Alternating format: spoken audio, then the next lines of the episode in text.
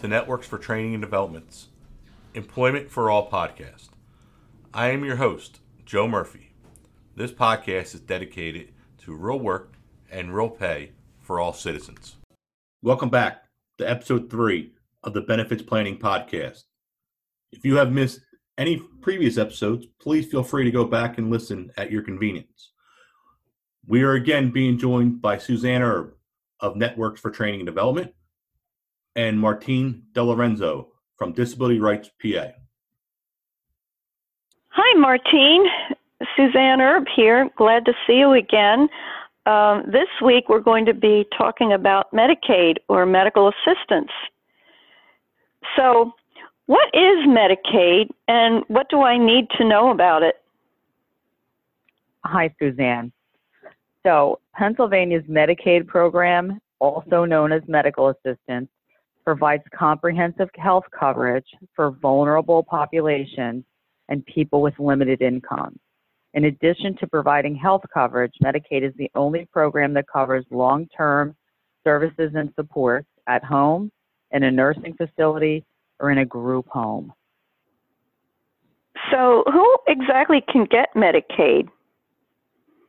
So, Medicaid is used to only be available to narrow groups like low income children, adults with disabilities. But in 2015, Pennsylvania adopted the Medicaid expansion under the Affordable Care Act. So children and adults can also qualify for coverage based solely on having limited income. You don't have to have a disability. So the coverage ensures access to care so people of all ages and abilities can live healthy and full lives. So that means that um, a lot of people with disabilities really should be paying attention to Medicaid, right? Absolutely. Absolutely. It is usually the first um, insurance that you would have. Children are covered by it through a loophole in Pennsylvania, luckily. Um, all states don't do that. Medicaid is is a federal program, but it is delivered by the states, so different states have different rules. And Pennsylvania does cover children with disabilities, right? And then when they are become 18, there's a redetermination for those services, and then they could possibly still get Medicaid as adults. But it is the go-to insurance for people with disabilities in the state. Well, that's great to know. So who mm-hmm. who administers it, and who should I contact if I'm having a problem? Mm. So the state administers the Medicaid. We call it medical assistance here. You are going to contact DHS. You can go on the DHS website, which is the Department of Human Services, at www.dhs.pa.gov. You can get information there. You can also call the county assistance office there's a change center phone number, which is the number for the state. It is 1 877 395 8930. You can contact that number and they will explain to you how to apply for uh, Medicaid. But you can also call those numbers for other benefits such as SNAP, but that is the go to place for the county assistance office questions. The offices are closed to the public right now because of the pandemic, but they're available by telephone. If you have a problem, you can also call the Change Center. If you're having a problem with your Medicaid, uh, aside from that, you can also call the Health Law Project. The phone number for Health Law Project is 800 274 3258. They're there on Monday, Wednesday, and Friday from 8 a.m. to 8 p.m. if you have problems with your Medicaid or your application. Oh, that's good. What I've heard this batted around a little bit. What's 1619B? So I'm glad you asked. 1619B is a work support offered by Social Security. After you return to work, your Medicaid coverage can continue even if your earnings either alone or in combination with your other incomes, become too high for your SSI cash payment. So you qualify if you meet all of the following requirements. You were eligible for an SSI cash payment for at least one month. You would be eligible for the cash payment except for your earnings. You are still disabled. You still meet all the other eligibility rules, including the resource test. You need Medicaid in order to work.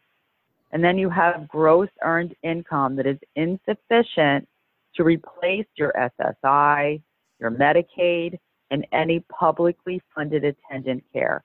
That means like waivers you might have.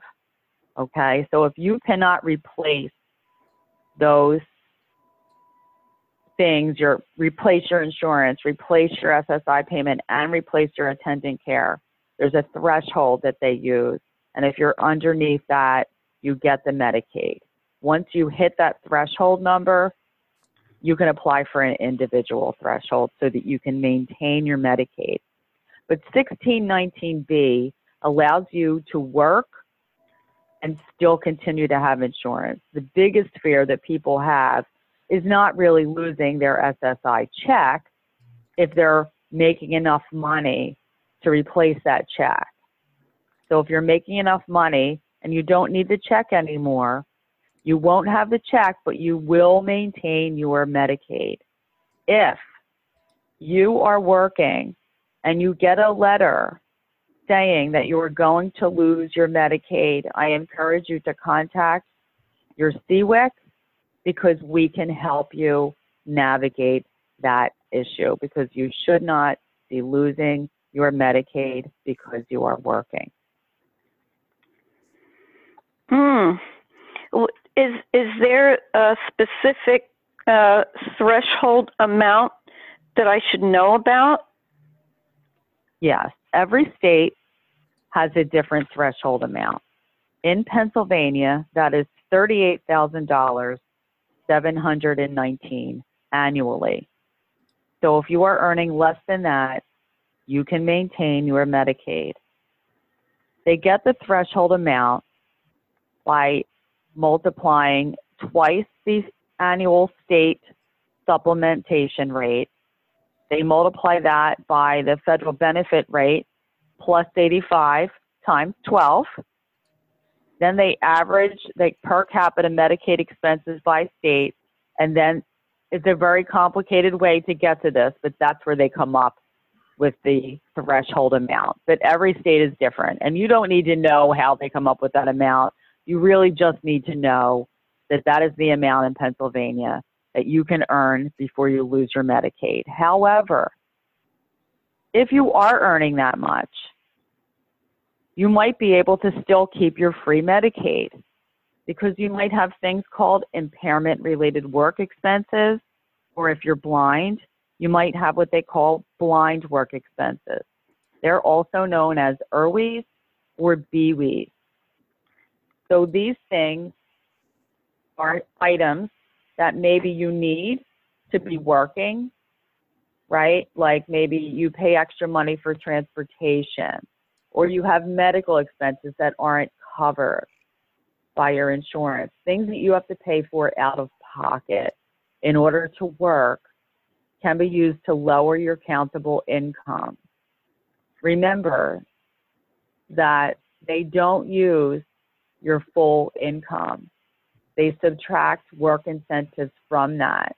You automatically get two work incentives that add up to $85, of which they don't count your earnings. And then there may be other things like IRWEs and BWEs that they can also not count, which could lower your countable income so that you still are eligible for free Medicaid. Wow. Okay. That that's really good to know. But what if I reach the point where um, I'm really making significantly more than that, and and I've included even with including my um, or BWEs, um, I'm still above that threshold. Is there anything I can do? I've heard a little bit about MAWD, but I don't really know much about it. Okay. So there are two things you could do. The first thing I'm going to tell you about is the individual threshold.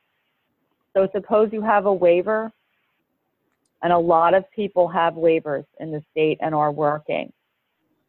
That individual threshold can subtract the cost of your waiver from your earnings so that you can continue to keep your waiver and to keep your earnings and to keep your Medicaid. So you want to talk to your CWIC about requesting an individual threshold if you have a waiver because you can earn more than that $38,000, right? But suppose you don't have a waiver and you really are earning a significant amount of money. That's where the medical assistance for workers with disabilities, also known as MAWD, M-A-W-D, enters the picture. Medical assistance for workers with disabilities lets Pennsylvanians with a disability take a job, earn more money, still keep their Medicare medical coverage, and home and community-based services, which are waiver services. So MAWD allows you to earn more and still be eligible for your medical assistance benefits, including your waiver. And how do I go about getting that? Mm-hmm. So you would have to apply for it. In order to be eligible, you have to be at least 16 and under 65 years old. You're employed, you're getting paid, you have a disability that meets Social Security Administration standards. You have countable and earned and unearned income below 250% of the federal poverty level. That changes every year. You can have up to $10,000 in countable resources. You're going to put this application in with the Department of Human Services, which is DHS, which is the state. Okay. You might get an application for this if you start working and you are getting SSI. But again, if you are not earning more than $38,000, please contact your CWIC. We can help you with this because you don't need to apply for MAWD. You might need to apply for MAWD later on though, right? So you would also apply for MAWD through the state's website. Your, your payment for MAWD is based on 5% of your countable income. So that's 5% of your countable income. So again, they do exclusion and then they base your payment on that. So your payments are typically not terribly high. It is a reasonable amount of money in order for you to pay to have medical assistance if you want to continue that. Wow. Um, that's really good to know. Is there anything else you think I need to know that we haven't covered today? There might be. I think we should talk more about IRWEs and BWEs and other work incentives that might help you lower your countable income so that you can keep your benefits intact if you need them. How about if we talk about that next week? That sounds like a great idea. Thank you guys so much for dropping by and look forward to our next podcast when we'll be discussing IRWEs and BWEs. You're welcome.